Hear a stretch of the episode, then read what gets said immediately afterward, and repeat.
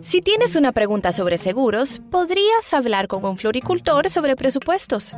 Claro, él te dirá cuánto abono se necesita para tener un hermoso rosal, no del presupuesto para ahorrar dinero en tus pólizas.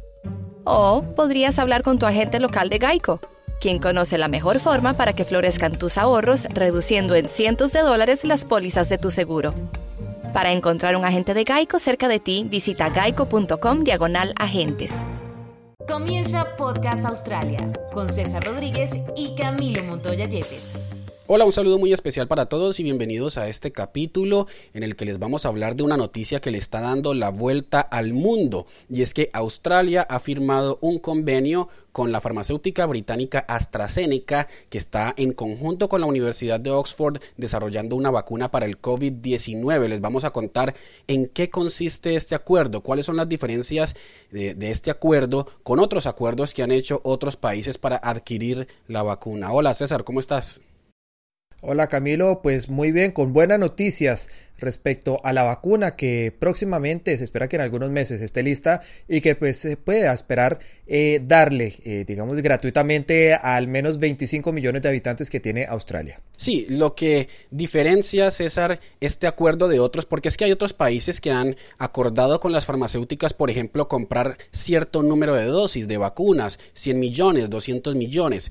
En este caso, el acuerdo que ha firmado Australia va mucho más allá, y cuando sea aprobada, si es que es aprobada esta vacuna que hacen AstraZeneca y la Universidad de Oxford, Australia recibiría la fórmula y la licencia para fabricarla aquí internamente en Australia y poderla distribuir masivamente, y como lo has dicho, Australia ha anunciado que la entregaría de forma gratuita a 25 millones de personas, es decir, a las personas que viven aquí en el país.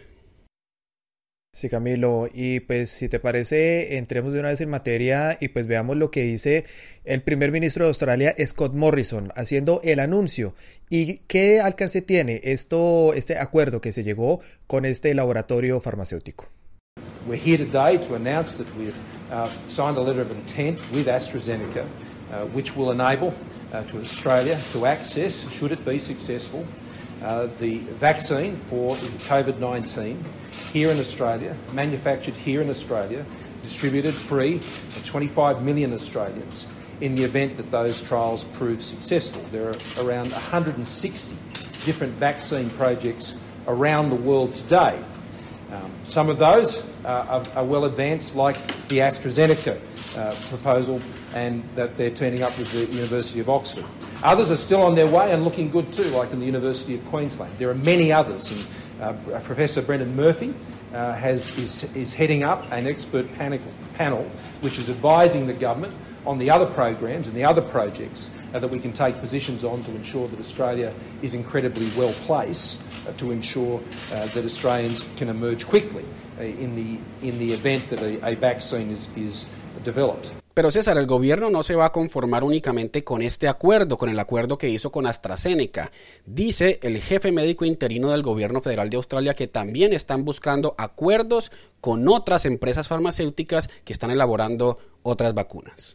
Over 160 different types, different vaccine candidates are currently in development and in trials, and almost 30 of those in trials in humans now. So this particular vaccine, it's an unproven technology so far, but the initial results are very positive in terms of both efficacy. So the effectiveness of the vaccine will be trialled in larger groups of human trials over the coming months. But the efficacy in terms of developing antibodies against coronavirus has been shown to be true.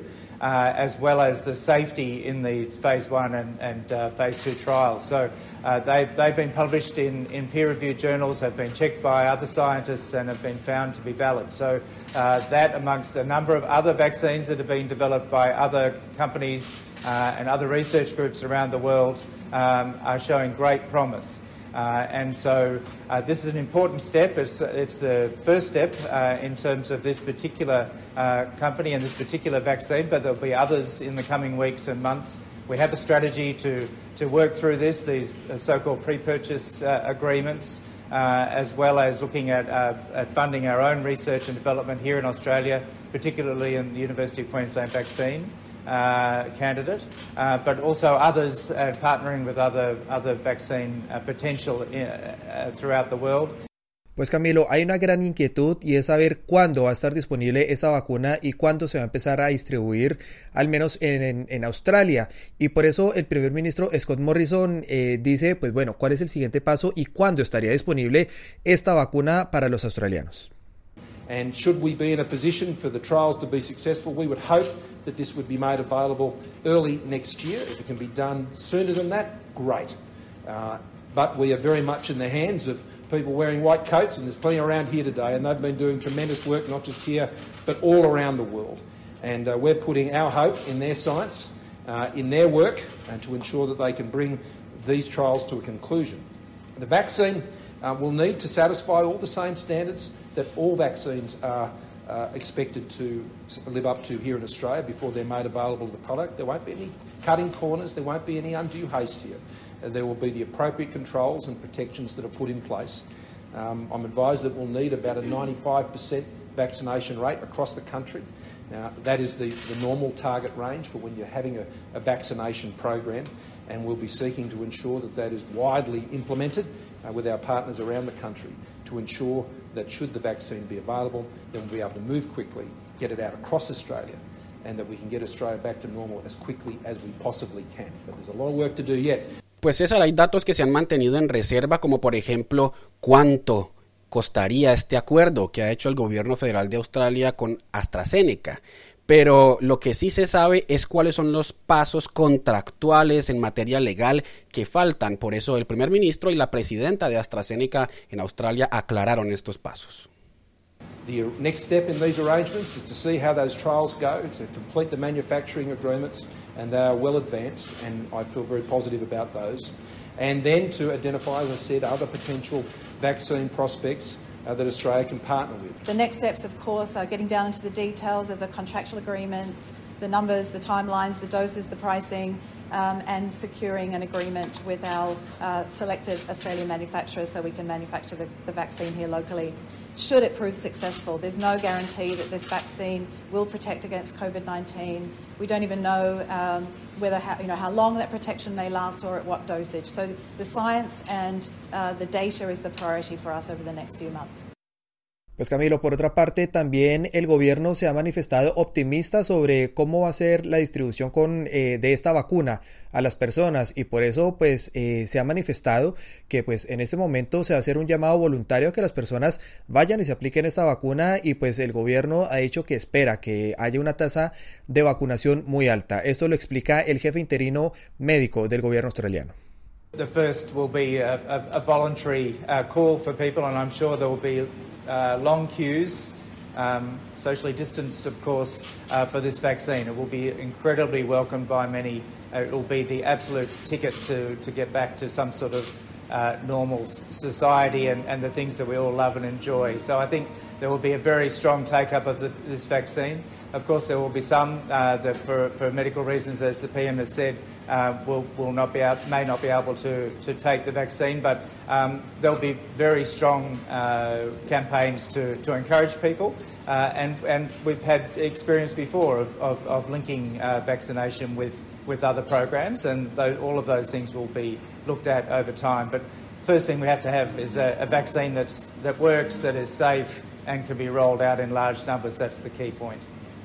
Esta es entonces la información que hay disponible hasta el momento. Hay algunos datos que se mantienen bajo reserva, pero poco a poco el gobierno federal irá resolviendo algunos temas. Por ejemplo, hay muchas dudas sobre si va a haber prioridades para la vacunación, si primero serán los ciudadanos y luego los residentes, si los estudiantes internacionales. Bueno, lo que ha dicho el gobierno federal es que espera vacunar a la población del país, pero falta aclarar algunos temas.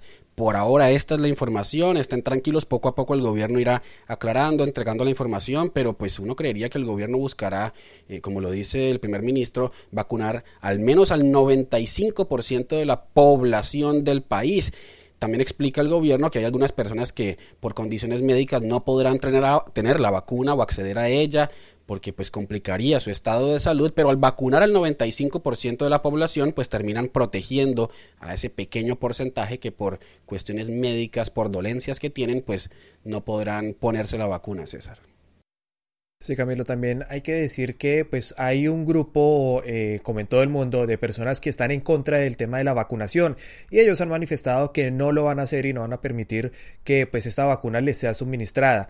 Este es prácticamente el 5% del cual se habla que no estaría con la vacuna, y pues sí, como lo dices, hay una serie de dudas, especialmente pues si los estudiantes internacionales y las personas que están, digamos, siendo una población flotante en Australia en este momento, pues van a poder acceder a esta vacuna, que pues se espera que sea a mediados del próximo año, y pues sería algo importante que se vacune la totalidad de la población, los que quieran particularmente, y pues habrá que esperar qué medidas empiezan a dictaminar las autoridades para saber cómo va a ser ese proceso de vacunación apenas salga esta vacuna y esté garantizada la efectividad de esta dosis que se va a suministrar. Ojalá, César, haya vacuna para todos, y también el gobierno federal ha dicho que está en comunicación con países de Oceanía y también del Pacífico Sur para compartir la vacuna, para llegar a acuerdos. Todo eso se está planeando. Apenas esta es una información que está saliendo, apenas se ha dado este anuncio, se ha dado a conocer el acuerdo,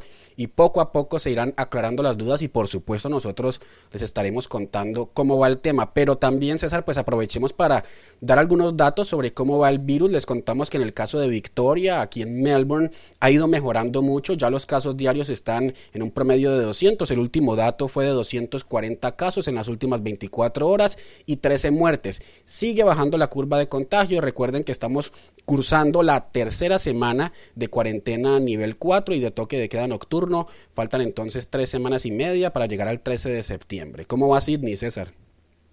Pues mientras tanto, en Nueva Gales del Sur solamente se registraron en las últimas 24 horas 5 casos nuevos. 2 de estos casos se registraron en hoteles que son de cuarentena, es decir, de personas que han llegado en vuelos de repatriación, y hasta el momento se ha practicado poco más de 1.900.000 test a todas las personas de este estado. Por otra parte, se han registrado apenas 54 muertes desde que empezó esta pandemia acá en Nueva Gales del Sur. Es decir, la tendencia sigue teniéndose a que no se superan los 10 casos diarios en Nueva Gales del Sur, algo que es positivo, porque hasta el momento no se ha dado, digamos, el momento para que se puedan empezar otra vez a escalar las restricciones, y pues ha sido importante hasta el momento, y pues acá sigue todo prácticamente con una relativa normalidad. César, y sabemos que hay muchas personas pendientes aquí en Australia, en Nueva Zelanda y en Latinoamérica, sobre todo en Sudamérica, pendientes de la apertura de vuelos internacionales en Australia. Pues las noticias no son buenas, y ha hablado el gerente general, el CEO de Qantas, que es una aerolínea muy grande de aquí de Australia, y ha dicho que no ve posible que haya vuelos internacionales, por lo menos de esta aerolínea, en Australia antes de julio del próximo año. Esta no es una buena noticia. Ojalá las condiciones cambien, pero lo hizo hoy en una rueda de prensa que fue pública aquí en Australia, y dijo que no lo ve posible. Sí, Camilo, pues el director ejecutivo de esta aerolínea, Alan Joyce, manifestó pues que no se siente muy optimista sobre esa situación, y pues que es poco probable que hasta julio de 2021 se puedan empezar a hacer vuelos internacionales desde Australia. Se espera que más o menos para esa fecha se puedan empezar a hacer vuelos solamente a Nueva Zelanda, que es acá al lado, digamos. Y pues ya después de esto se empezaría a mirar la posibilidad, por ejemplo, de hacer vuelos a Estados Unidos, pero eso solamente se podría dar hasta final de 2021. Esto por la segunda ola que está pasando en Melbourne y en el estado de Victoria, que pues esto retrasó todos los planes que se tenían. Se supone que para septiembre u octubre se podría estar empezando a mirar la posibilidad de cruzar solamente a Nueva Zelanda y empezar con ese intercambio y algunas islas del Pacífico. Pues en ese momento Qantas han manifestado que no es el momento, no se espera que haya esta reapertura. Y pues todo por una crisis económica. Si bien ha afectado bastante, se estima que más o menos se han perdido $124 millones para el año fiscal de 2019 y 2020 solamente por esta crisis. Se espera que pues esta crisis se ahonde un poco más con las restricciones que hasta el momento están dándose alrededor del mundo y pues esperando cómo sigue evolucionando la segunda ola de coronavirus en el mundo. Pues César, ojalá haya una solución de pronto con otra aerolínea, pero pues ya lo ha hecho oficial la aerolínea Qantas. Esperemos a ver qué pasa con otras aerolíneas, con otras rutas, porque por un lado el gobierno federal haciendo un esfuerzo para conseguir la vacuna y para que ojalá a principios del próximo año pues muchas personas estén vacunadas en Australia, ojalá si todo sale bien, pero la aerolínea Qantas pues en crisis y diciendo que incluso César escuché que él decía que los vuelos a Estados Unidos serían a finales de 2021. Entonces tampoco habría vuelos por la ruta de Estados Unidos, que es una ruta muy importante, sobre todo por Los Ángeles, para viajar entre Australia y el continente americano. Quedamos entonces pendientes, César, estén tranquilos, les contaremos cómo evolucionan las noticias, tanto del virus como de la vacuna, como también de los vuelos internacionales. Así es, Camilo, estaremos pendientes y atentos a todas las novedades y pendientes de las actualizaciones que se están presentando día a día sobre esta situación de coronavirus en Australia. Pues estaremos atentos a todas las novedades para estárselas informando oportunamente. Pues esta era la información que teníamos para todos ustedes. Sigan escribiéndonos a través de las redes sociales. A mí me encuentran en Twitter como Camilo Montoya Y, finalizado en YE, y en las demás redes como YouTube, Facebook e Instagram como Camilo Reporta. A mí me encuentran en Twitter y en Instagram como @donsumerced, y recuerden que este episodio lo pueden descargar en cualquier plataforma de audio. Todos los episodios que hemos grabado hasta el momento están disponibles en todas las plataformas de audio, los pueden encontrar en cualquier momento y escucharlos también. Chao César, quedamos pendientes entonces. Camilo, recuerde que en este momento no estamos juntos, pero estamos todos unidos afrontando esta crisis de coronavirus. Claro que sí, y un saludo muy especial para todos como siempre, chao. Si te gustó este capítulo, compártelo y suscríbete a Camilo Reporta en tu plataforma favorita de audio y video para que no te pierdas más contenidos. Es mejor llegar tarde a casa que nunca volver a llegar. Es mejor llegar tarde al trabajo que nunca volver a trabajar. Y es mejor recoger tarde a tus hijos que nunca volver a recogerlos. Llegar tarde a donde vayas por esperar a que pase el tren es mucho mejor que arriesgar tu vida tratando de ganarle el paso. Por algo existe el dicho, más vale tarde que nunca. Alto, el tren no para. Mensaje de Nitsa. Virginia, William Hill, America's #1 sports book, is now here. And we have a special 2021 offer to help you bet on all your favorite sports risk-free. Download the William Hill Sportsbook app, and when you sign up, you can get started with a risk-free bet of up to $2,021. Use promo code RADIORF. Terms and conditions apply. 21 plus only. Gambling problem? Call, text, or chat our confidential and toll-free helpline at 1-888-532-3500. Let's make it interesting with William Hill Sportsbook.